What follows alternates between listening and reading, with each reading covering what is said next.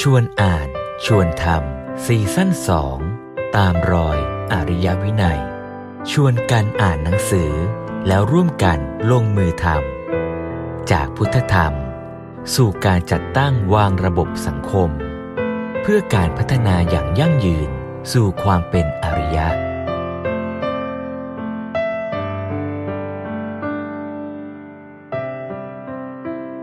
การพัฒนาที่จะยั่งยืนเนี่ย หลวงพ่อสมเด็จก็ชี้ให้เห็นเป็นสี่ด้าน ว่า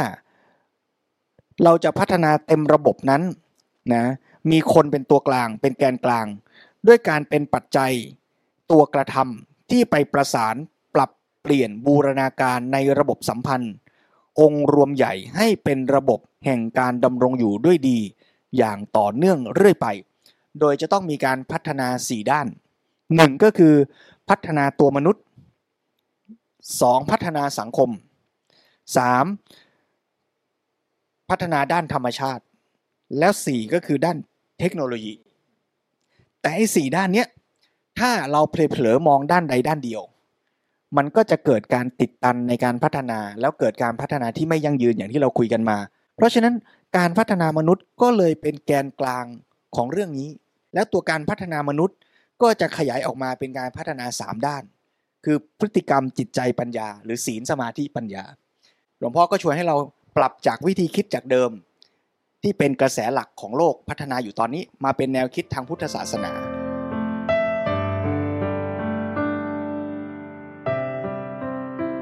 วันนี้นะครับก็คือเรื่องของการพัฒนาที่ยั่งยืนนะครับ วันนี้ก็จะเป็นภาค 2 ต่อจากสัปดาห์ที่แล้วนะครับ ภาคแรกเนี่ยว่าด้วยเรื่องของทางตันของการพัฒนาที่ไม่ยั่งยืนอ่า สาระสำคัญก็ชวนให้เรากลับมาตั้งหลักทบทวนกันดูก่อนว่า เอ๊ะที่เราพัฒนาพัฒนากันมาเนี่ยมันไม่ยั่งยืนตรงไหน มันมีปัญหาอะไร หลวงพ่อสมเด็จก็ตอบไว้ในหนังสือ การที่เราพัฒนาในด้านวัตถุก็จริง แต่ว่ามันส่งผลกระทบเสียหายที่เป็นผลพลอยได้ ตามมากับการพัฒนาในเชิงเศรษฐกิจ ในเชิงวัตถุ ก็คือความเสื่อมในทางจิตใจมนุษย์ ปัญหาในสังคมที่คนขัดแย้ง แก่งแย่งทรัพยากรเพื่อจะมาสนองความสุขความต้องการของตัว แล้วเพื่อจะทำอย่างนั้นมันก็ไปทำลายตัวสภาพแวดล้อม ซึ่งคำว่าสภาพแวดล้อมหลวงพ่อสมเด็จก็ทักอีกว่าคำเนี้ยมันทำให้เราเข้าใจผิดนะ เพราะเราเอาตัวเราอะมนุษย์เป็นแกนกลาง เราเลยรู้สึกว่าไอ้ธรรมชาติที่เหลือเนี่ยคือสิ่งแวดล้อม แต่จริง ๆ แล้วทั้งหมดรวมทั้งตัวมนุษย์เนี่ยมันคือธรรมชาติเนื้อเดียวกันที่ส่งผลสืบเนื่องถึงกันทั้งหมดนั่นแหละ เมื่อมนุษย์แยกตัวออกมาจากธรรมชาติ แล้วไปบวกกับความคิดความเข้าใจผิด ในระดับทิฏฐิที่ไปคิดว่าเราคือมนุษย์เนี่ยมีความต้องการในใจ แล้วเราไม่ต้องจัดการอะไรกับใจเรา แต่เรามีหน้าที่ไปจัดการพิชิต เอาธรรมชาติมาสนองเรา เราก็เลยทำเต็มที่ เมื่อเราเกิดความคิดทิฏฐิอย่างนี้ ก็เลยเกิดจริยธรรมหรือภาคปฏิบัติการ ในสังคมกัน ทั้งในงานของการศึกษา ทั้งในด้านของการทำธุรกิจ เศรษฐกิจ ทั้งในการออกกฎระเบียบการปกครอง ก็มุ่งไปสู่เป้าหมายนี้คือทำให้คนผลิต เพื่อจะมาสนองความสุขความต้องการในการเสพบริโภค การศึกษาก็ไปสอนว่าทำยังไงเราจะสามารถจบไปทำงานหาเงิน เพื่อจะเอาเงินมาสร้างความสุขอย่างนี้ได้ สอนกันว่าทำยังไงเราจะมีระบบจิตวิทยาระบบในการเข้าใจจิตใจมนุษย์ เพื่อที่จะไปทำให้มนุษย์เกิดความอยากในการบริโภค มีความต้องการที่จะซื้อสินค้าของเรา การศึกษาก็มุ่งไปในทิศที่ทำให้คนสนองความต้องการของมนุษย์แบบนี้ แต่เราขาดการพัฒนาที่ทำงานกับตัวมนุษย์จริง ๆ ที่จะทำให้มนุษย์สามารถพัฒนารูปแบบความต้องการ หรือพัฒนาความสุขในใจของมนุษย์ ให้ดีงามขึ้นได้ ซึ่งวันนี้เราจะต้องมาคุยกัน ว่าในภาคของการที่จะเดินหน้าจากการพัฒนาที่ไม่ยั่งยืน แล้วเราพบทางตันจะไปหาทางออกกันยังไงไอ้ทางตันที่เกิดขึ้นเนี่ย หลวงพ่อสมเด็จก็เล่าว่า มันเป็นมาตั้งแต่สมัยที่เราเริ่มพัฒนาโลกใบนี้แต่ละประเทศก็พัฒนาตั้งแต่หลังสงครามมา จริง ๆ ก็คือตั้งแต่เรามีการพัฒนาองค์ความรู้ของมนุษยชาติกันมาทั้งหมดนั่นแหละ แต่มันมาเห็นผลชัด เมื่อการพัฒนามันปรากฏตัวอย่างเข้มข้นรุนแรง มันก็ส่งผลชัดเจน เริ่มต้นตั้งแต่เรื่องใจ ตั้งแต่เรื่องสังคม อาจจะยังไม่ชัดนัก แต่พอมาเรื่องสิ่งแวดล้อมนี่โอ้โหมันปรากฏผลให้ ประจักษ์เห็นได้ชัดเจนมากโดยเฉพาะในยุคสมัยของเรา ความตื่นตัวที่จะกลับมารู้เนื้อรู้ตัวสำนึกผิดว่าที่พัฒนากันมาเนี่ยมันผิดทิศผิดทาง มันมีข้อบกพร่อง ก็เลยทำให้เราต้องกลับมามองใหม่ แล้วเปลี่ยนวิธีมองแทนที่จะมองมุ่งไปในเรื่องเศรษฐกิจ ในเรื่องสนองความต้องการของมนุษย์อย่างเดียว ก็ต้องกลับมามองภาพรวม ต้องกลับมามองแบบเป็นองค์รวม ว่าเมื่อทำการพัฒนาในด้านหนึ่ง แล้วมันส่งผลเสียต่ออีกด้านที่สองสามสี่ เราจะมองปัญหาเรื่องนี้กันอย่างเป็นองค์รวมอย่างไร นี่ก็จะเป็นโจทย์ที่จะต้องกลับมาแก้ ทั้งในระดับของทิฏฐิคือความคิดความเข้าใจที่ผิดพลาดตั้งแต่ต้น ที่จะพิชิตธรรมชาติมาสนองความต้องการของมนุษย์ และในระบบจริยธรรม กติกา รูปแบบปฏิบัติการในสังคม ที่เราจะอยู่ร่วมกันยังไง ไม่ใช่แค่การออกกฎระเบียบแบบคอมเพลมไ s e ให้คนยังอยากได้ แต่ขีดเส้นเอาไว้ว่าอย่าทำเกินกว่านี้ เดี๋ยวโลกจะย่อยยับ เดี๋ยวเราจะอยู่กันไม่ได้ แล้วเราก็เลยเกี้ยเสียอยู่กันแบบพอถูถูไถไถแต่ในใจก็ยังหึมหึมอยากจะได้ให้มันมากกว่า ที่จะสามารถทำได้ คราวนี้เราจะทำให้คนมาอยู่ร่วมกัน โดยที่ใจก็สมานเป็นเนื้อเดียวกันได้ด้วย มุ่งร่วมกันในการที่จะประสานความสุข แล้วก็อยู่ร่วมกันโดยที่ไม่ต้องรู้สึกว่า ฉันได้น้อยกว่าที่ต้องการ แต่เราทั้งหมดมาได้ในสิ่งที่ดีงามร่วมกัน จะเป็นไปได้หรือไม่ เรียกว่าเราเองถ้าถ้าฟังต้นต่อของปัญหาเมื่อสักครู่นี้เนี่ยนะครับก็คือเหมือนกับว่าเราเองเนี่ยมองตัวเองแปลกแยกออกจากธรรมชาติ และเราพยายามที่จะต้องพิชิตธรรมชาติจะต้องอ๋อฉันเนี่ยแหละจะต้องเป็นเจ้าของจะต้องครอบคลุมการพัฒนาของตัวเราเองเนี่ยหมายความว่าฉันจะสร้างเหตุปัจจัยที่เอาชนะได้ครอบคลุมธรรมชาติได้ สามารถที่จะสั่งการธรรมชาติได้ แต่ จริง ๆ แล้วเราก็อาจจะลืมไปว่าเอ๊ะตัวเราเองเนี่ยเป็นส่วนหนึ่งของธรรมชาตินะการที่เราไปทำอะไรต่างๆ เหล่านั้นเนี่ยมันก็จะทำให้ตัวธรรมชาติเนี่ยเปลี่ยนแปลงไป และเราเองเนี่ยด้วยที่ตอนตอนก่อนนั้นเนี่ยที่เรารู้ว่า เอ๊ะเราไปทำแบบนี้ เพราะเราจะได้เห็นผลแบบนั้นเนี่ยแต่ว่าเออมันส่งผลอื่นและโดยที่เราไม่รู้ตัวยกตัวอย่างเช่นเเรื่องของยาฆ่าแมลง อะที่เราไปฉีดเราโอ้ยตอนนี้ฉันเอ่อแมลงได้ค่าได้เต็มที่อ่าไม่ไม่มีอะไรแล้วแต่อีก 50 ปีร้อยปีต่อมา อ้าว มันไปรู้ผลว่า เอ๊ะโอโซน ชั้นโอโซนของเราบรรยากาศของเราเนี่ย มันเสียไป ถึงตอนนั้นเนี่ยเราจะกลับมาแก้ ก็อาจจะสายอะอาจจะไม่ได้สายไปแต่ว่า โอ้มันก็มันส่งผลไปแล้วมันส่งผลไปแล้วใช่ไหมแต่ถามว่าควรเปลี่ยนไหมก็ต้องเปลี่ยนแหละ ต่อให้มันมันเกิดผลไปแล้ว มันก็เป็นเหตุให้เราได้รู้ว่าไอ้สิ่งที่ทำไปมันมีข้อผิดพลาดหรือบกพร่องตรงไหน คราวนี้ไอ้สิ่งที่ผิดพลาดบกพร่องเนี่ยในแง่ของการปฏิบัติการ คือการเอายา DDT ไปฉีดไล่มแมลงเนี่ยมันเกิดขึ้นจากรากของความคิดอะไรล่ะทำไมเราถึงคิดอย่างนั้นไอ้จุดที่เราคิดอย่างนั้นอะมันมันเริ่มมาจากอะไร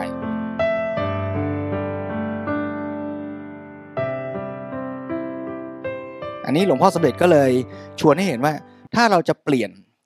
เปลี่ยนแปลงโลกนะแต่จะใช้คำใหญ่ว่าปฏิวัติโลกเลยทีเดียวแหละนะหลวงพ่อก็เปรียบเทียบว่าโลกมันก็ถูกปฏิวัติมาแล้วล่ะตั้งแต่ตอนปฏิวัติเกษตร มาสู่ตั้งแต่ปฏิวัติวิทยาศาสตร์ใช่ไหมมาปฏิวัติอุตสาหกรรม ไล่มาเรื่อยๆเนี่ยถ้าคราวนี้มันจะเป็นการปฏิวัติอีกครั้งหนึ่งเนี่ยมันอาจจะต้องปฏิวัติเพื่อกลับมาให้เกิดการพัฒนาที่ยั่งยืนให้ได้ ซึ่งการจะปฏิวัติเนี่ยก็เป็นหัวข้อหนึ่งในหนังสือเล่มนี้เลยนะ ว่าจะปฏิวัติโลกได้ต้องปฏิวัติภายใน เพื่อสร้างฐานความคิดใหม่ขึ้นก่อนอ่าเพราะฉะนั้นผมชอบตรงนี้นะหลวงพ่อพูดถึงความคิดใหม่เนี่ยสี่เรื่อง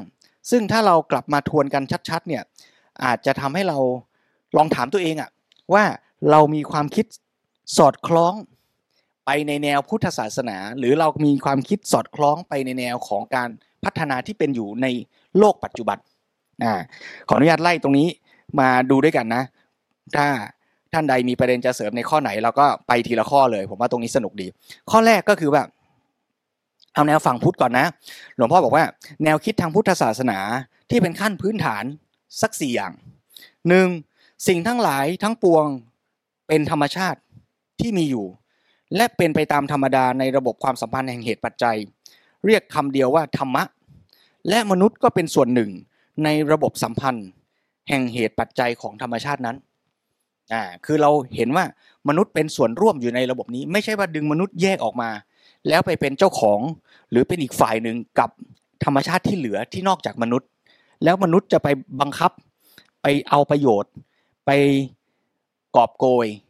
จากไอ้ธรรมชาติฝั่งนั้นมาให้ฝั่งนี้ โดยที่คิดว่า เอ้ยทำไปแล้ว ผลกระทบมันจะไม่กลับมาฝั่งนี้ ไม่ได้ เพราะมันคือเนื้อเดียวกันเห็นไหม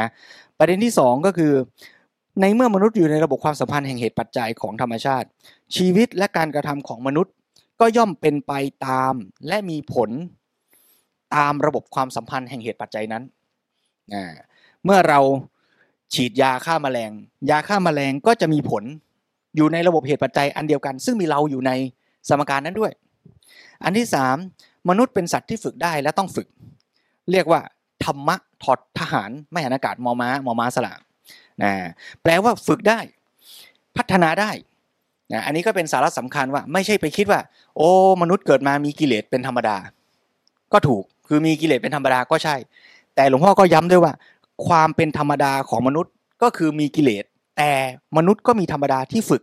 และลดกิเลสได้ด้วย ถ้าเราไปพูดครึ่งเดียวว่าโอ้มันเป็นธรรมดาที่มนุษย์มีกิเลสแล้วไม่คิดจะฝึก อย่างนี้ก็เท่ากับเราก็จะ กลายเป็นคนที่ต้องมีกิเลสไปจนวันตายอ่าอันที่สี่ก็คือว่าความสามารถของมนุษย์ที่พัฒนาแล้วอย่างหนึ่ง คือ การทำให้ความแตกต่างกลายเป็นความประสานเติมเต็ม กลมกลืนซึ่งกันและกันทำให้เกิดความสมบูรณ์และดุลยภาพแ่พุทธศาสนาไม่ได้ต้องการจะทำให้คนทุกคนต้องเหมือนกัน ไม่ใช่ทำให้คนทุกคนต้องต้องการเท่าเท่ากัน เรายอมรับว่าแต่ละคนมีความต้องการไม่เหมือนกัน มีระดับการพัฒนาที่ต่างกัน มีความรู้ความสามารถความชำนาญที่ต่างกัน แต่ถ้าเกิดว่าเราขาดการศึกษา เราจะเห็นความต่างเป็นความขัดแย้งอ่าอย่างที่เคยยกตัวอย่างว่า คนร้อยคนเดินไปเจอทางแยกเนี่ย แล้วเราก็ต่างคนต่างไปหาความรู้ว่าทางซ้ายกับทางขวาทางไหนมันจะดี คนไปสำรวจก็อาจจะเห็นข้อมูลต่างกัน ในแง่พืชพันธุ์ฝั่งซ้ายอาจจะดีกว่าฝั่งขวา ในแง่ของเส้นทางทางขวาอาจจะสั้นกว่าทางซ้าย ในแง่ของความปลอดภัยทางซ้ายทางขวาอาจจะแย่พอกันอะไรสมมติเนี้ยเมื่อแต่ละคนได้ข้อมูลในความเชี่ยวชาญชำนาญที่ต่างกัน ถ้าเรามองว่าความรู้ที่ต่างคือความขัดแย้ง ก็มาทะเลาะกันระหว่างคนที่เห็นว่าควรไปซ้ายกับไปขวา แต่ถ้าเรามีการศึกษา มีการพัฒนา เราจะเอาความรู้ที่ต่างกันนั้นมาประสานกัน แล้วทำให้เกิดความสมบูรณ์ก็คือพวกเราจะได้มีความรู้ ในการที่จะตัดสินใจเลือกทางเดินซ้ายกับขวา ด้วยความรู้ที่รอบด้าน สมบูรณ์ที่สุด เท่าที่มนุษย์จะทำได้เพราะฉะนั้นสี่ข้อนี้อาตมาลองชวนทุกท่านลองถามทวนตัวเองชัดๆ แล้วลองดูบรรยากาศในบ้านในครอบครัวในชุมชนในที่ทำงานของเราว่า เรามีบรรยากาศมีความเข้าใจ มีแนวคิดกันไปในทิศทางนี้หรือไม่ทวนอีกทีนะ ข้อหนึ่งเราเห็นว่าเราทั้งหมดเป็นระบบเดียวกัน ลูกน้องกับเจ้านาย เป็นหนึ่งเดียวกันหรือเป็นคนละฝ่าย ฝ่ายแม่กับฝ่ายลูก เป็นฝ่ายเดียวกัน หรือเป็นฝ่ายตั้งป้อมคนละข้างอ่าถ้าเรารู้สึกร่วมกัน แล้วข้อสองเรารู้สึกไหมว่า เราเข้าใจไหมว่า การกระทำของคนใดคนหนึ่งในระบบ มันจะส่งผลถึงกัน และเกี่ยวข้องสัมพันธ์กันหมด มันไม่สามารถที่จะอย่างคนต่างอยู่ ต่างคนคนนั้นดีคนนี้ก็จะไม่ได้รับผลดีคนนั้นชั่วคนนี้ก็จะไม่ได้รับผลกระทบ มันเป็นไปไม่ได้ ประการที่สามคือ เราเชื่อมั่นและศรัทธาในความจริงว่าเราฝึกได้หรือไม่ หรือเราบอกตัวเองว่าฉันก็เป็นอย่างนี้แหละ หรือเราท่องคาถาว่า โอ้ คนเป็นฉันมันก็ต้องปากจัดอย่างนี้แหละ คนเป็นฉันมันก็นิสัยอย่างนี้แหละ ก็แกมาแต่งงานกับฉันแกก็รู้แล้วนี่ว่าฉันเป็นคนอย่างนี้นะไหมอ่า อย่างนี้แปลว่า พี่ตั้งใจพี่จะไม่ฝึกไม่พี่จะไม่ปรับตัวแน่ อย่างนี้ไม่ถูกแล้ว อันที่สี่ก็คือ เรารู้สึกว่าคนแต่ละคน แตกต่างกัน แล้วเราเคารพชื่นชมในความต่างกัน เพื่อจะนำมาประสานเชื่อมโยงกันหรือไม่ หรือเราเอาความต่างมาเป็นแง่มุมในความขัดแย้ง ที่เห็นไม่ตรงกัน แล้วก็ทะเลาะวิวาท ความสร้างสรรค์ ความสมบูรณ์ ก็จะไม่มีทางเกิดขึ้นนะซึ่งไอ้สี่ข้อนี้พอเอามาเทียบกับการพัฒนาที่เป็นอยู่ในปัจจุบัน ก็จะเห็นความแตกต่าง แนวคิดของตะวันตก เมื่อแสดงออกมาจะมีผลดังต่อไปนี้หนึ่งในแง่ศักยภาพ การพัฒนาแบบตะวันตกมองว่ามนุษย์อยู่ภายใต้อิทธิพลความคิดของตะวันตกในแง่ว่า ศักยภาพคือการที่มนุษย์สามารถพัฒนาเทคโนโลยีมาพิชิตและจัดการธรรมชาติได้ การที่คิดอย่างนี้เป็นการมองออกไปข้างนอกด้านเดียว ก็คือแทนที่จะมองเห็นด้านในด้วยว่าเฮ้ยเราก็ฝึกและพัฒนาจิตใจของเราอ่าให้มีกิเลสน้อยลง ให้มีความต้องการน้อยลงได้ด้วยนะ แต่เมื่อเราไม่มองศักยภาพภายในเลย เรามองแต่ความความสามารถภายนอก ซึ่งก็มีอยู่จริง ในการที่จะไปเอาซิลิก้ามาทำชิปให้ได้เยอะๆ ในการเอาปิโตรเลียมมาใช้ทำพลังงานให้ได้เต็มที่ เราก็เลยใช้อย่างไม่บรรยะบรรยังโดยไม่จัดการอะไรข้างในใจเราเลย ประเด็นที่สองการพัฒนากระแสหลักในโลกปัจจุบัน มองความหมายของอิสรภาพ ตามฐานความคิดตะวันตก คืออิสรภาพมีความหมาย เป็นความสามารถที่จะจัดการกับธรรมชาติได้ตามประสงค์ จนเป็นใหญ่เหนือธรรมชาติ เพราะฉะนั้นอิสรภาพของมนุษย์ก็คือความเป็นใหญ่เหนือธรรมชาติ และถ้าไม่เป็นใหญ่เหนือธรรมชาติ ก็จะตกเป็นทาสของธรรมชาติ เราไม่อยากเป็นทาสของธรรมชาติ เราไม่อยากถูกฝนฟ้าทำร้ายเรา เราก็เลยต้องพิชิตมันให้ได้ เราก็เลยไม่มีความคิดที่จะประสานเป็นหนึ่งเดียวกันกับธรรมชาติ อันนี้คือจุดต่าง ระหว่างความคิดแบบกระแส การพัฒนาโลกในยุคปัจจุบัน กับแนวคิดพุทธศาสนา ก็ชวนทุกท่านลองใคร่ครวญดู ประเด็นที่ 3 ในเรื่องความสุข คือเมื่อมองในฐานะแบบตะวันตก ความหมายของความสุข ก็จะต่างออกไป ความสุขจะมีได้ด้วยการเอาธรรมชาติมาจัดสรรรับใช้สนองความต้องการบำเรอตนเองของมนุษย์ มนุษย์จึงต้องไปจัดการเอาธรรมชาติมาปรุงแต่งเป็นอย่างโน้นอย่างนี้ เพื่อมาบำรุงบำเรอเป็นวัตถุอำนวยความสะดวกสบายให้เกิดความสุขแก่มนุษย์ ถ้าเป็นนักวิทย์ถ้าเป็นนักเศรษฐศาสตร์ก็บอกว่า ความต้องการของคนไม่มีที่สิ้นสุด มนุษย์เห็นแก่ตัว แก้ไขไม่ได้ เป็น assumption เป็นสมมุติฐานเลยนะหรือดีไม่ดีก็เป็นสิ่งที่ต้องเร่งเร้าให้มากขึ้นด้วย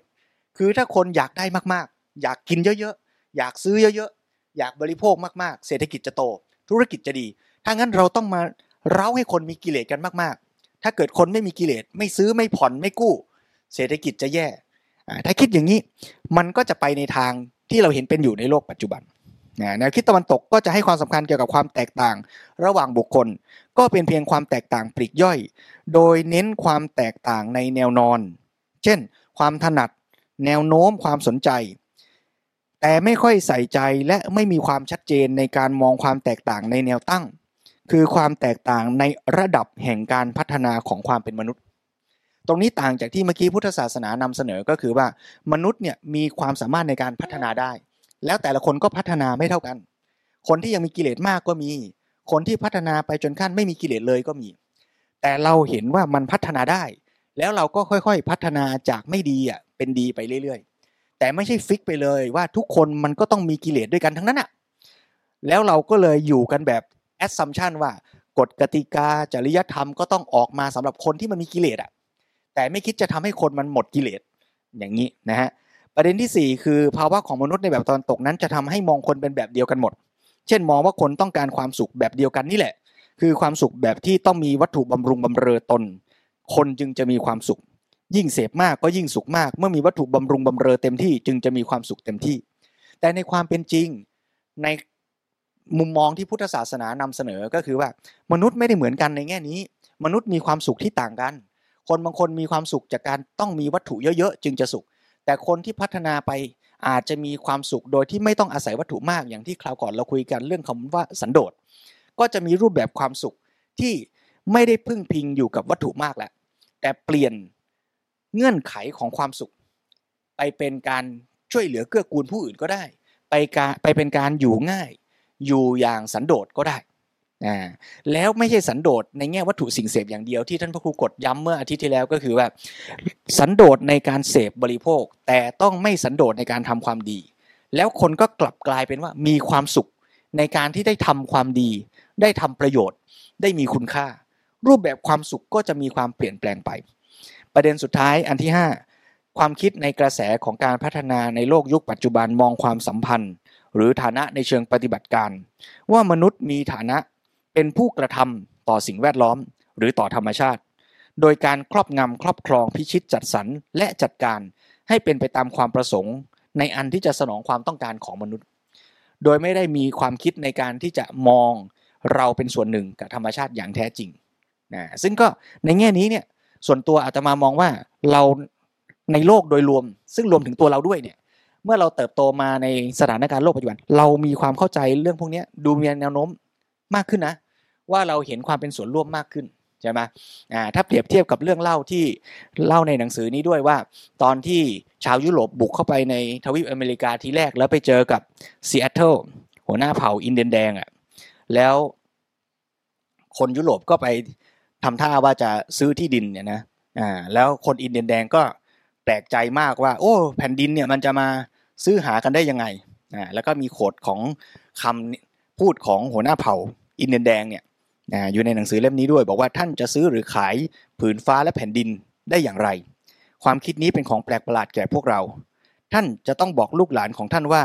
ผืนแผ่นดินภายใต้อุ้งเท้าของเราทั้งหลายนี้ เป็นเท่าทุลีของบรรพบุรุษ ปู่ย่าตายายของเรา ดังนั้น ลูกหลานของท่านจะต้องเคารพผืนแผ่นดิน จงบอกลูกหลานของท่านว่า ผืนแผ่นดินนี้มั่งคั่ง ไปด้วยชีวิตของญาติพี่น้องของเรา จงสอนลูกหลานของท่าน เหมือนดังที่สอนลูกหลานของเราว่า โลกนี้เป็นแม่ของเรา สิ่งใดก็ตามที่บังเกิดแก่โลก ก็จะบังเกิดแก่ลูกหลานของโลกนี้ด้วย ถ้ามนุษย์ถมน้ำลายรดพื้นโลก เขาก็ถมน้ำลายรดตัวเอง โลกนี้ไมิใช่เป็นของมนุษย์ มนุษย์สิเป็นสมบัติของโลก สิ่งทั้งหลายทั้งปวงมีสัมพันธ์ มีความสัมพันธ์กัน แนวคิดนี้เป็นแนวคิดตั้งแต่สมัยก่อนที่ยุโรปจะบุกเข้าไปยึดอเมริกา แต่ว่าสุดท้ายแล้วกระแสที่เป็นกระแสนำในโลก กลับกลายเป็นกระแสความคิดที่ไม่ใช่แบบนี้ แล้วเราก็อยู่ในวิธีและกระแสแบบนั้นอะมาตลอด เราจึงต้องกลับมาทวนกันใหม่แล้วแหละว่า ตอนนี้เราจะมีวิธีคิดตามแนวแบบที่พุทธศาสนานำเสนอเมื่อกี้ หรือเราจะยังไปต่อ กับแนวคิดที่เป็นรากฐานของการพัฒนาในโลกปัจจุบัน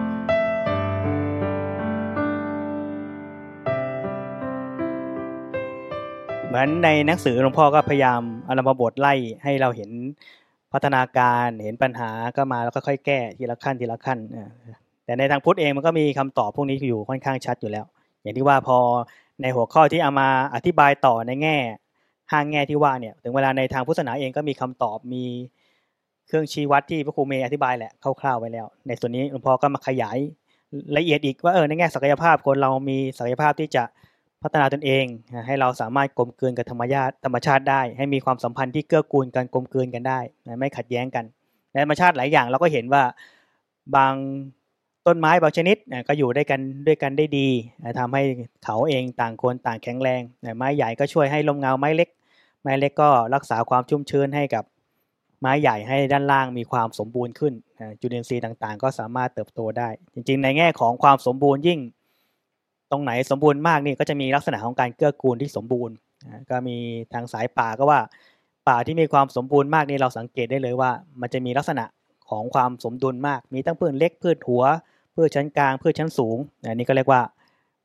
มนุษย์เราก็มีศักยภาพนี้เหมือนกันเมื่อถ้าเราปรับตัวให้ดีเนี่ยเราสามารถอยู่กันอย่างเกื้อกูลได้อ่าแล้วก็ทำให้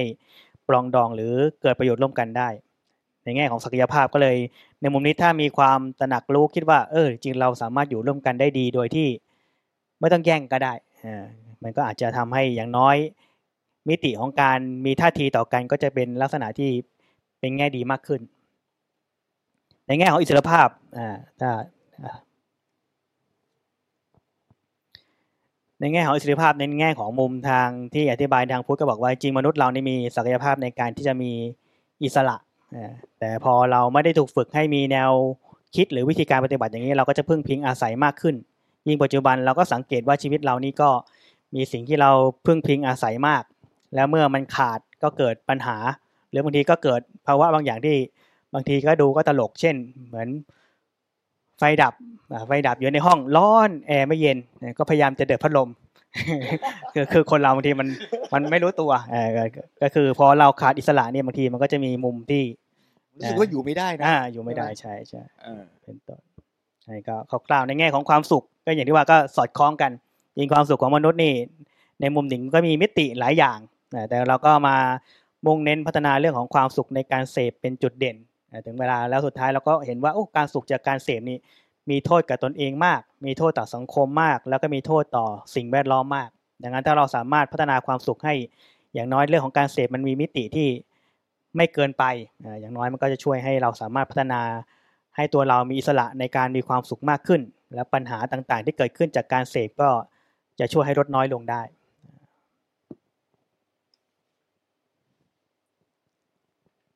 แล้วก็อย่างที่ว่าถ้าเป็นพูดถึงภาวะของมนุษย์ มนุษย์สามารถพัฒนา ในการดีขึ้นได้มีระดับขึ้นขึ้นไม่ใช่ว่าเกิดยังไงเป็นยังไงแล้วก็ตายอย่างนั้น ก็สามารถพัฒนาความสามารถในการมีความสุข พัฒนาความสุขให้มีอิสระมากขึ้น เรียกว่าถ้าในแง่ของการพัฒนาโดยปกติปุถุชน อาจจะมีความสุขในการเสพถ้าเราพัฒนาขึ้นก็อาจจะมีความสุขในการเพียงแค่ได้ เราอาจจะมีความสุขในการให้เหมือนพ่อแม่ให้ลูกเป็นต้น อันนี้ก็ยกตัวอย่างได้ชัดดี หรือมีความสุขในการที่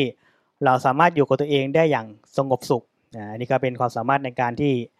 พัฒนาความคิดการปรุงแต่งจิตให้อยู่ดี ให้สามารถอยู่กับตัวเองได้อย่างอิสระ อย่างที่เรามักจะคุยกันบอกว่าปัจจุบัน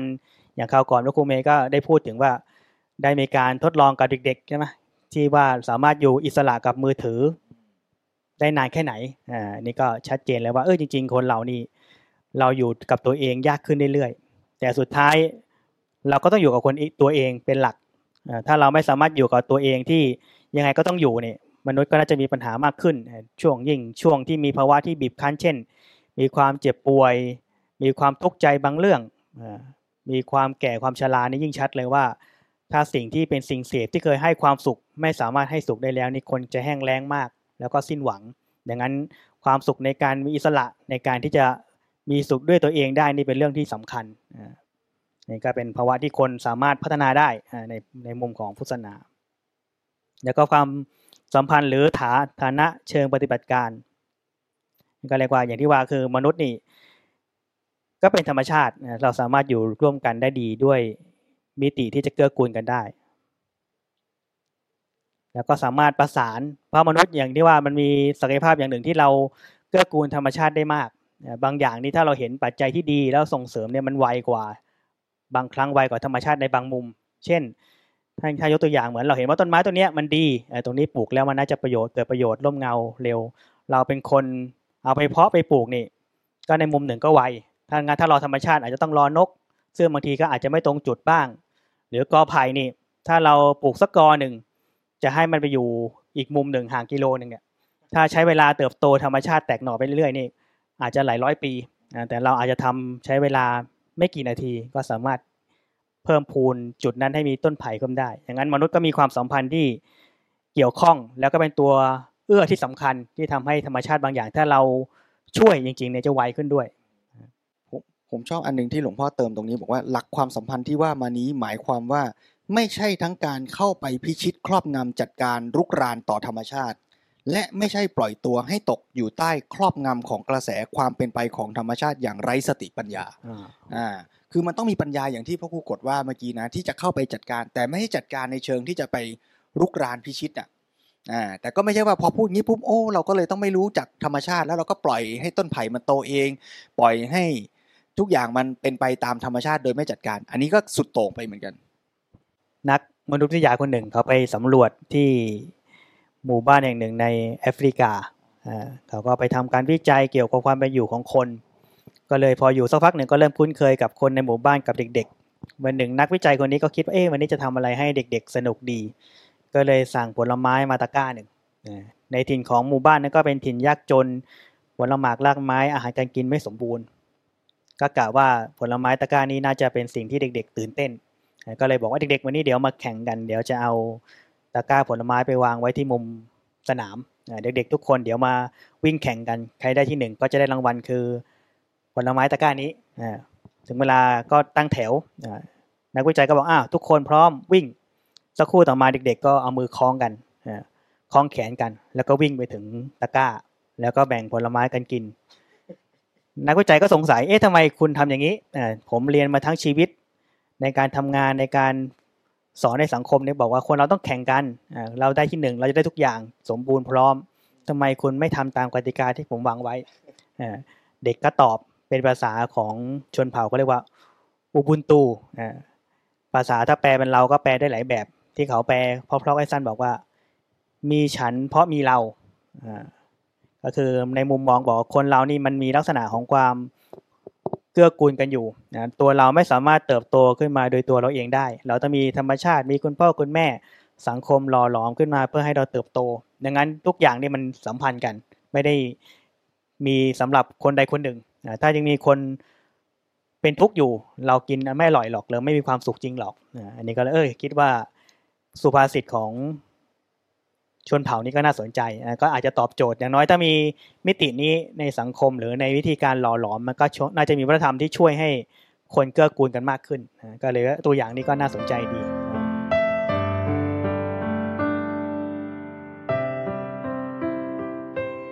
นั้นโดยสรุปแสดงว่าสิ่งที่เราจะทำในแง่ของการปรับเปลี่ยนวิธีคิดของเราเนี่ยถ้าเอาห้าข้อนี้มาเนี่ยหลวงพ่อก็ชวนให้เราปรับจากวิธีคิดจากเดิม ที่เป็นกระแสหลักของโลกพัฒนาอยู่ตอนนี้มาเป็นแนวคิดทางพุทธศาสนา อย่างที่พ่อครูกดว่าเมื่อกี้นะทวนสรุปให้โยมฟังอีกทีหนึ่งหนึ่งในแง่ศักยภาพ แทนที่จะมองว่ามนุษย์มีศักยภาพในการพิชิตธรรมชาติอย่างเดียว ก็ต้องมามองว่ามนุษย์มีความสามารถในการพัฒนาตัวได้ด้วย 2. การไปสู่อิสรภาพ ไม่ใช่ความหมายว่าอิสระภาพคือทำอะไรตามใจเอาธรรมชาติมาสนองตัวเองได้ เต็มที่เรียกว่ามีอิสระ แต่อิสระภาพในทางพุทธศาสนา คือการมีสุขโดย ขึ้นกับธรรมชาติ หรือสิ่งปัจจัยภายนอกน้อยลง ประเด็นที่ 3 คือ รูปแบบความสุขของมนุษย์ แทนที่จะมองว่าต้องสุขจากการเสพบริโภค ยิ่งมากยิ่งสุข มาเป็นความสุขที่สามารถพัฒนาได้ แล้วเมื่อพัฒนาขึ้นไป ความสุขก็จะกลายเป็นเกื้อกูลธรรมชาติอยู่ร่วมกัน แล้วมีสุข ไม่ใช่ว่าพิชิตเขาแล้วมีสุข อันที่ 4 คือภาวะของมนุษย์ แทนที่จะคิดว่าทุกคนอยู่ในระดับเดียวกันหมด ทุกคนก็ต้องมีกิเลส แต่มองแบบพุทธศาสนาคือพัฒนาได้ฝึกได้ แล้วแต่ละคนก็มีระดับการพัฒนาที่แตกต่างกัน ประเด็นที่ 5 ความสัมพันธ์ของมนุษย์ต่อธรรมชาติ แทนที่จะเป็นผู้พิชิตลุกลาน แต่เราต้องมีปัญญาอยู่กับธรรมชาติอย่างทำให้มันดี ไม่ใช่ทั้งพิชิต และไม่ใช่ทั้งปล่อยตัวไปโดยไม่มีสติปัญญา แต่ทั้งหมดเนี้ยฟังดูมีความหวังแล้วนะ ที่ทิศถามพระครูกดให้คำตอบ อย่างที่หลวงพ่อว่าเนี่ย มีความหวังว่าเราแต่ละคนมาเปลี่ยน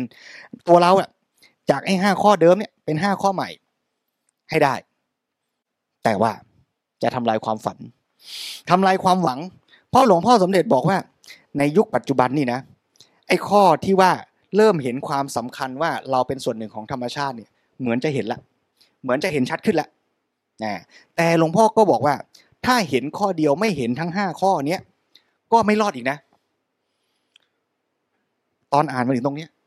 รู้สึกสิ้นหวังขึ้นมาอย่างทันทีทันใดเลย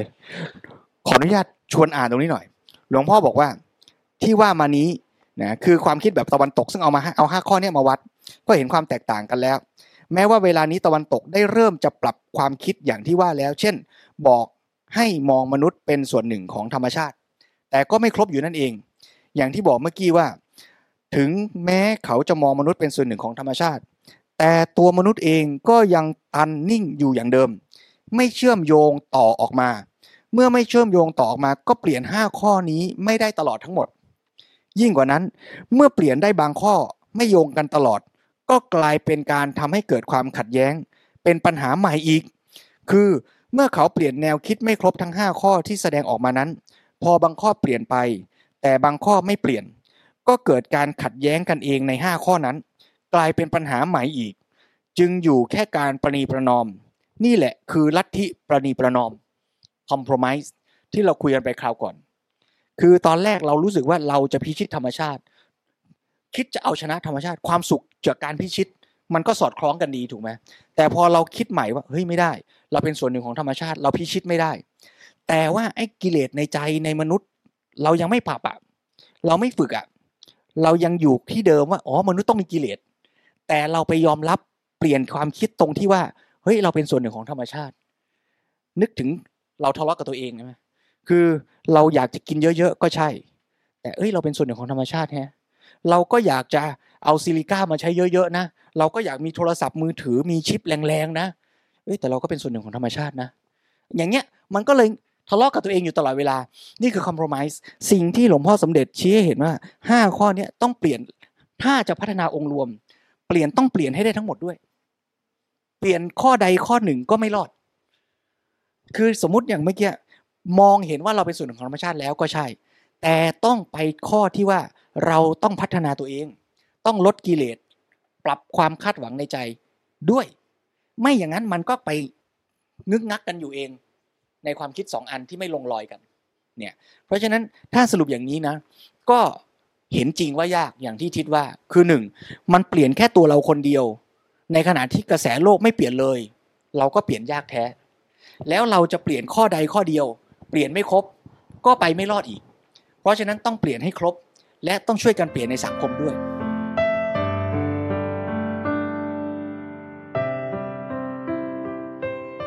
เราอยากทำเราอยากจะมีการพัฒนาที่ยั่งยืนเนี่ย ผมว่าเราก็ต้อง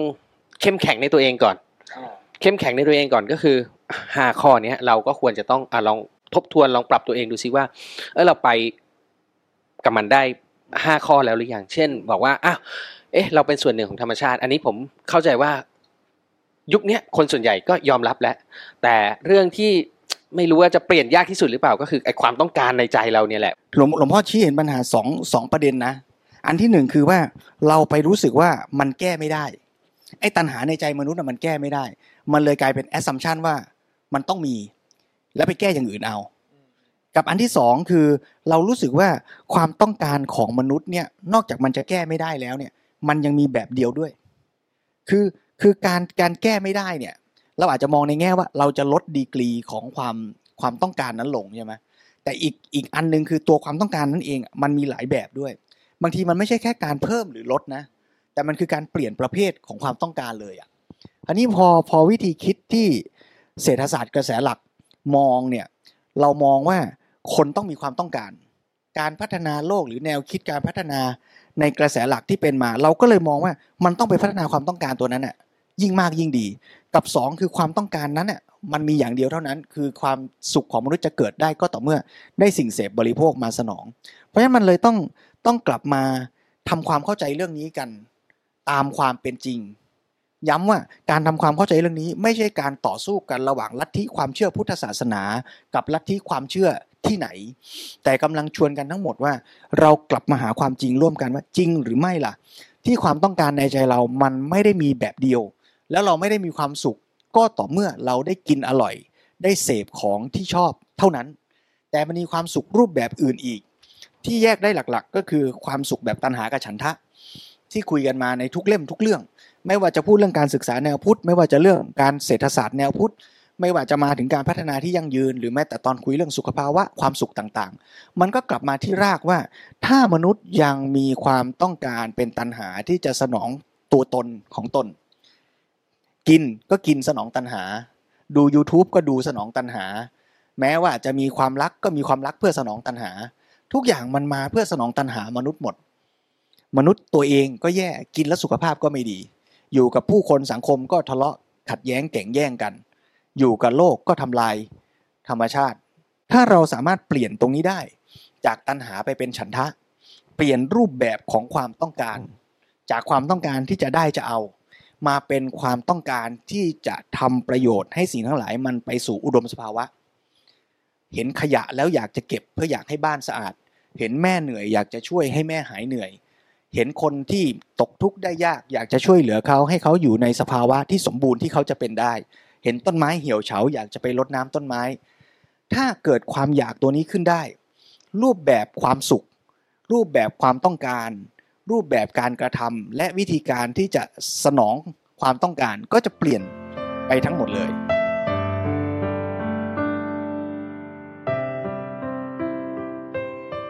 ถ้าเกิดว่าเราเปลี่ยนเอ่อตัณหาให้เป็นฉันทะอืมวิธีการเปลี่ยนเนี่ยโอ้ตันตัณหาก็คืออยากได้ เอามาเอามาดึงดึงมาให้ตัวเราเอง ฉันทะก็จะบอกว่าเอ้ยมันก็มันจะบอกว่าทำเพื่อตัวเราเอง ไม่มันก็ใช่มันก็เพื่อตัวเองเหมือนกันใช่แต่เอ่อเขาเรียกว่าความความรู้สึกความรู้สึกเอ้ยเพื่อเพื่อตัวเองนะแต่ว่า แต่ตัวเองมันมันมีแคบกับกว้างได้ไงใช่ไหมถ้ามองตัวเองแคบๆก็คือว่า แม้แต่อ่าสมมติเราเราเป็นสมาชิกในบ้าน คนในบ้านจะเป็นยังไงฉันไม่สนอะขอให้ฉันคนเดียวมีความสุขอ่าเราจะกลับบ้านดึกก็ฉันมีความสุขของฉันอะ ฉันจะกินเหล้าเมายา ฉันก็มีความสุขของฉันอะ ลูกเมียจะมีปัญหายังไง ฉันไม่แคร์อันนี้ก็มุ่งความสุขของฉัน แต่ฉันน่ะมันแค่ฉันคนเดียว แต่ถ้าเมื่อไหร่เริ่มรู้สึกว่าเฮ้ยแทนที่เราจะไปกินเหล้ามีความสุขมันมีความสุขอีกแบบนะ ที่ได้อยู่กับลูกแล้วมีความสุข มีความสุขในการที่ได้ดูแลครอบครัว คุณพ่อคุณแม่เห็นท่านมีความสุขเราก็มีความสุข มันก็เพื่อเรามีความสุขนั่นแหละ แต่เงื่อนไขของการมีความสุขของเราอะ มันไม่ใช่แค่เรากินเหล้าแล้วสุขแล้วแต่มันเห็นครอบครัวมีความสุขเราสุข คราวนี้ถ้ามันสามารถขยายขอบเขตและเงื่อนไขความสุขเนี้ยให้มันครอบคลุมว่าเมื่อเราเห็นชุมชนสังคมมีความสุข เห็นพื้นบ้าน ถนนหน้าบ้านสะอาดเรามีความสุข เห็นสังคมที่เจริญก้าวหน้า ผู้คนกินดีอยู่ดี ไม่มีการทะเลาะเบาแว้ง ไม่มีการเข็นฆ่าปล้นชิงทรัพย์กัน แล้วเรามีความสุข เราก็จะอยากทำให้สิ่งนั้นทั้งหมดอะมันอยู่ในอุดมสภาวะที่ดี เพื่อให้ทั้งเราและทุกสิ่งทุกส่วนนั้นอะ มีความสุขไปด้วยกัน ประเด็นปัญหาก็คือว่าเราอะไปมองว่าเราอะแยกจากคนอื่น เมื่อโลกสุขฉันไม่เห็นสุขด้วยเลย เมื่อปลาโลมามีที่อยู่ ฉันก็ไม่เห็นจะมีความสุขอะไรเลย เมื่อหมีขั้วโลกไม่มีแม่น้ำไม่มีน้ำแข็งอยู่ ฉันก็ไม่เห็นเดือดร้อนเลย เมื่อเมื่อเราแยกตัวเราออกจากทุกสรรพสิ่งอย่างเงี้ย เราเลยรู้สึกว่าบนสมการความสุขของเราอะ มันมีแค่ตัวเราคนเดียวเลยอะแต่ในความเป็นจริงอะ ก็กลับไปที่เรื่องแรกที่หลวงพ่อบอกว่าความจริงของธรรมชาติที่พุทธศาสนานำเสนอก็คือว่าเราเป็นส่วนหนึ่งของระบบธรรมชาติ การมีความสุขหรือความต้องการเนี่ยไอ้เรื่องของของตัณหาฉันทะ เราก็ต้องปรับให้อ้าวลองขยายขอบเขตนะลองลองดูซิว่าลองเปลี่ยนแปลงซิว่าเอ้ไอ้ความสุขของเราเนี่ยมันจะไปสร้างความสุขให้กับคนอื่น ได้มากน้อยขนาดไหนนะครับถ้าความสุขของเราเนี่ยสามารถที่จะเอ่อเกี่ยวพันเชื่อมโยงกับความสุขของคนรอบข้างได้เนี่ยก็ ก็เรียกว่ามามาถูกทางแล้วของของคำว่าฉันทะก็เป็นส่วนหนึ่งของคำว่าฉันทะได้นะครับว่าเเราก็สามารถที่จะสร้างความสุขเนี่ยไป แล้วเราก็ต้องปรับทุกสิ่งทุกอย่างของเราเนี่ยเพื่อให้เดินไปให้ถูกทางมาคราวนี้โยมโยมบอกว่า ถ้าคนไทยเรียนแบบช่วยกัน ก็จะช่วยโดยให้เพื่อนดูคำตอบเวลาสอบ ที่พูดมาทั้งหมดคือจบเลยนะเออ ต้องต้องย้ำว่าที่หลวงพ่อพูดย้ำก็คือว่าการเปลี่ยนแปลงอะเกิดขึ้นสองระดับคือทิฏฐิกับจริยธรรม คือเกิดที่ความเข้าใจ เกิดที่ตัวความต้องการ กับเกิดที่ปฏิบัติการที่จะออกมา ถ้ามันไปแก้จุดใดจุดหนึ่งอะมันไม่จบจริงอย่างที่โยมพูดนะคือถ้าในใจไม่ได้เปลี่ยนความต้องการ คือยังต้องการคะแนนสอบอยู่อะแล้วจะไปเปลี่ยนจริยธรรมคือช่วยอะมันก็จะช่วยอย่างที่โยมยกตัวอย่างให้ฟังเนี่ย แต่ที่เราพูดว่าเปลี่ยนเนี่ยเราต้องเข้าใจให้ชัดนะว่า ไม่ได้เปลี่ยนที่ตัวจริยธรรมทื่อๆนะ แต่ต้องกลับมาเปลี่ยนที่ความต้องการในใจของเด็กที่เรียน ว่าฉันกำลังเรียนไม่ใช่เพื่อให้สอบผ่าน ฉันไม่ได้กำลังเรียนเพื่อที่จะให้ได้ที่หนึ่งแล้วไปเอารางวัลจากแม่ แต่เรากำลังอยากเรียนเพื่อที่เราจะได้มีความรู้ ไปช่วยกันทำให้สังคมให้บ้านเมืองให้โลกใบนี้ มันดีขึ้น เพราะฉะนั้นถ้าเราจะทำงานในแง่ของการจัดการพัฒนามนุษย์และสังคมนี้เนี่ยก็ต้องชวนกันชี้ให้ชัด ว่าสิ่งที่เราชวนกันเปลี่ยนแปลงเนี่ยไม่ได้เปลี่ยนที่จุดใดจุดเดียวอย่างที่ว่าเมื่อกี้ถ้าเปลี่ยนจุดเดียวมันไปขัดกันเอง เนี่ยไงบอกให้ช่วยกันก็ช่วยแล้วไง แต่ไม่ได้ไปเปลี่ยนที่ใจจริงๆอะก็กลายเป็นเจ๊งแล้วเกิดเป็นปัญหาใหม่ ขึ้นมาอีก โอ้นี่ตัวอย่างสมอย่างที่หลวงพ่อว่าไว้ เป๊ะเลยอะ อ่าแก้ไม่ครบ เพราะฉะนั้นอย่างเนี้ยมันต้องกลับไปแก้ที่ใจเรื่องเดียวกันเลยที่โยมยกตัวอย่างมา ก็คือเนี่ยเราก็มารณรงค์กันว่าเฮ้ยจะต้องรักษาสิ่งแวดล้อมนะ จะต้องไม่ทิ้งมลภาวะนะ จะต้องคาร์บอนเครดิตนะ แต่ไม่ไปแก้ใจเลยไงก็เหมือนอย่างนี้เลย เหมือนเด็กสองคนเนี้ยไม่แก้ใจ แต่ว่าไปลอกข้อสอบ คนก็ไม่ได้อยากจะรักษาสิ่งแวดล้อมจริงหรอก แต่กำหนดคาร์บอนเครดิตเราจะทำไงเราก็ยังอยากผลิตเยอะ อ่าก็ลักลอบบ้าง หรือไปซื้อคาร์บอนเครดิตจากประเทศอื่นบ้างอะไรบ้าง มันก็มีช่องทางไปอะแต่สุดท้ายแล้วมันไม่ได้แก้ปัญหาได้จริง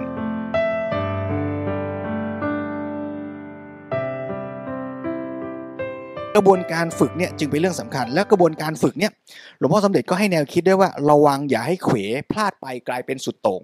เช่น ข้อกอพัฒนาแบบไม่สำเร็จด้วยการบังคับ และไม่บังคับให้ทุกคน ต้องใช้ชีวิตเป็นอยู่และแสวงหาความสุขแบบเดียวกัน แต่สำเร็จด้วยการฝึกพัฒนาบุคคล ซึ่งเป็นไปโดยลำดับตามระดับ แต่ก็ต้องระวังอันที่สองด้วยก็คือว่า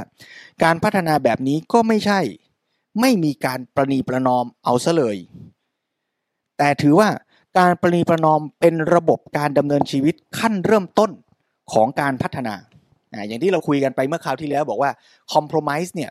มันก็ไม่ใช่ไม่ดีนะ คือถ้าไม่คอม p r o m i s e แล้วตั้งใจจะ maximize กัน หูดับตับไหมเอาให้พังกันไปข้างเนี่ยไอ้อย่างนี้แย่สุดแน่ ถ้าสามารถขยับจาก maximize ความสุข มาสู่ compromise ได้ มันก็ดีระดับหนึ่งแต่มันเป็นดีขั้นเริ่มต้น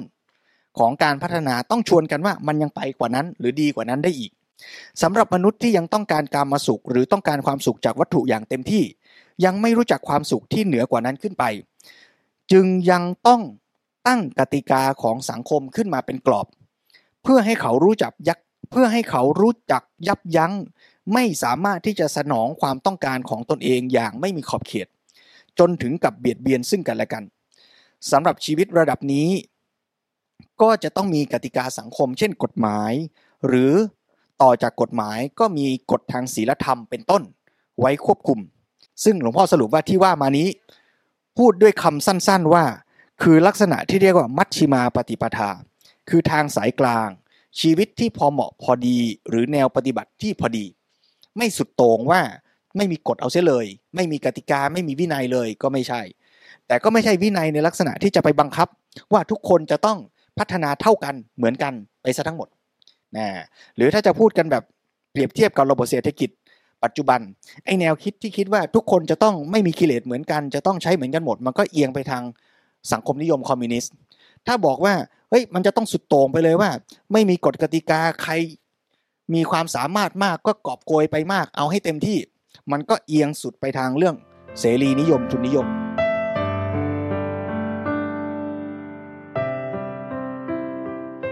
การพัฒนาที่จะยั่งยืนเนี่ยหลวงพ่อสมเด็จก็ชี้ให้เห็นเป็นสี่ด้าน ว่า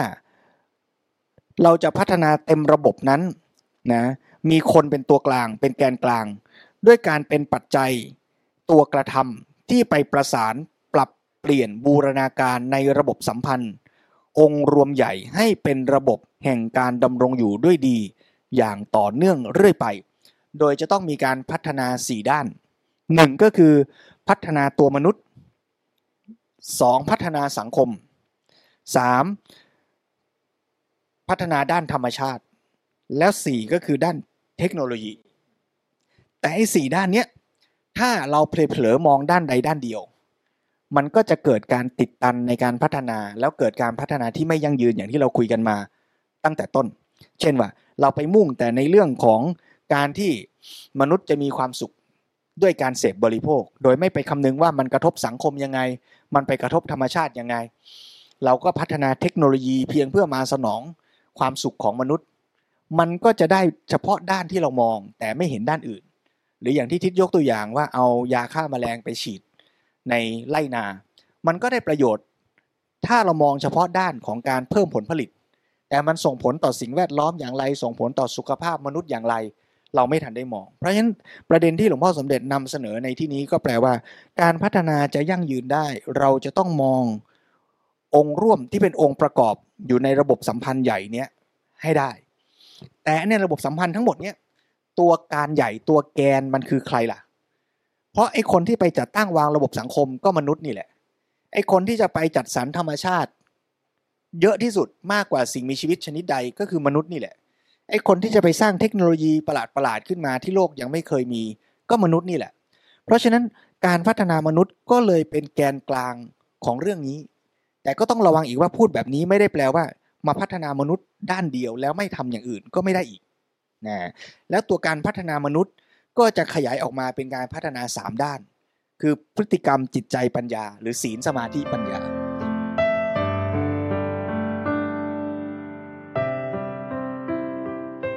ในวิธีปฏิบัติถ้าคิดไวๆเหมือนถ้าในรูปแบบของชีวิตพระใช่ไหมชีวิตพระมันก็สวนกระแสโลกสังคมโดยส่วนใหญ่ ส่วนหนึ่งก็เลยต้องเบื้องต้นก็อาจจะต้องสร้างสังคมที่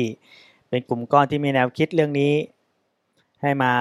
ร่วมกันร่วมแรงกันก่อนเสริมแรงกันอ่าใช่ก็เรียนแบบสังคมสงก็อาจจะเป็นวิธีการหนึ่ง ถ้าแนวทางแนวคิดตรงกันมาร่วมกัน อย่างน้อยก็สร้างปัจจัยที่ดีร่วมกันระดับหนึ่ง ก็ทำให้มีกำลังมากขึ้น โยมส่งข้อความมาทางไหนเนี่ย บอกว่า แล้วถ้าหาสังคมอย่างนั้นไม่ได้ไอ้นี่มีมีชาดกประวัติของท่านพายะ ท่านกุมารและสปะสมัยหนึ่ง ท่านก็อยู่ในกับของศาสนากำลังเสื่อมทั้งหกเจ็ดคนนี้ก็เลยคิดว่าเอศาสนาจะเสื่อมแล้วทำยังไงดี ทั้งหกเจ็ดคนก็เลย หาบันไดหาเชือกมาไต่ลงไปในถ้ำแล้วก็นั่งปฏิบัติ ถ้าไม่บรรลุธรรมก็จะตายอยู่นั้น ก็สองพูดโดยย่อคือมีสององค์แรกองค์แรกวันแรกบรรลุธรรมเป็นพระอรหันต์อีกองค์หนึ่งว่าอีกวันหนึ่งบรรลุธรรมเป็นอนาคามีห้าองค์ที่เหลือก็ตาย ไม่ได้ช่วยหรอกอาจารย์เรื่องนี้กำลังจะสอนว่า แต่ความหมายคือท่านเราก็จะไปมีเป็นห้ารูปนั้นใช่ไหมท่านก็มีอุปนิสัยอย่างว่าท่านอ๋อปยัตถารุจินายะก็ทำให้ท่านได้พูดตรัสรู้เร็วอ่าเพราะอุปนิสัยที่ทำอย่างเต็มที่ เห็นว่ามันคุ้มค่าอ่าแม้ตายก็ไม่เสียดายถ้าเราเห็นอะไรที่มันมีคุณค่าจริงอะ มันก็จะพร้อมทุ่มเทอยู่แล้ว เหมือนคนท่านตั้งคำถามว่า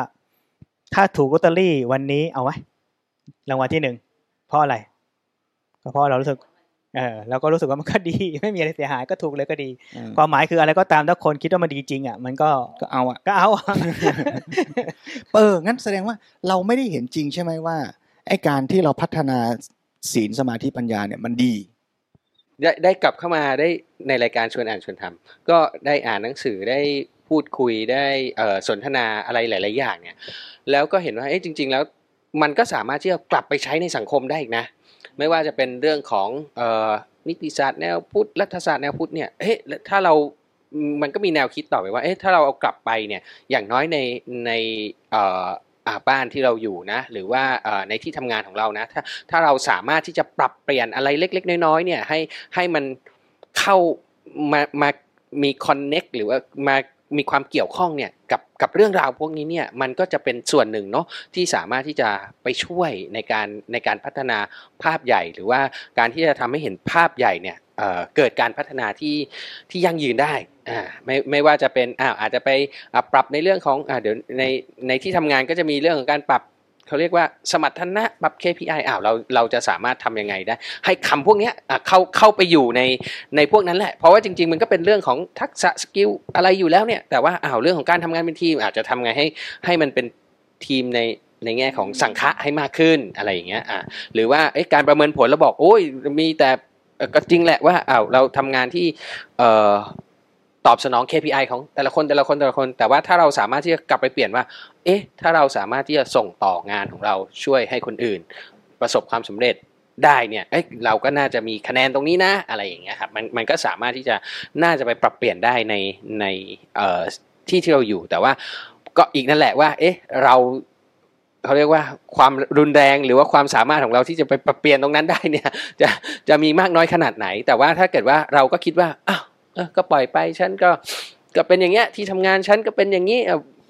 ของฉันก็เป็นอย่างนี้มันทำอะไรไม่ได้หรอกแต่ก็ก็คงไม่ได้ แต่ว่าถ้าเราอะอะอย่างน้อยเรารู้แล้วว่าอะมันน่าจะทำตรงนี้ได้นะ แล้วเราก็สามารถที่จะอะเข้าไปมีส่วนตรงนั้นได้เนี่ย ก็ก็น่าจะดีขึ้น อันนี้เป็นตัวอย่างที่ดีมากเลยนะ เพราะว่าพระก็พูดตามทฤษฎีตามหนังสือไปใช่ไหมแต่ว่าทิศได้มาช่วยแชร์ว่า เราเอาไปใช้ในชีวิตจริงเนี่ยมันคือเข้าไปทำในส่วน ที่เราทำได้นะซึ่งแต่ละคนก็มีบทบาทหน้าที่กันแตกต่างกัน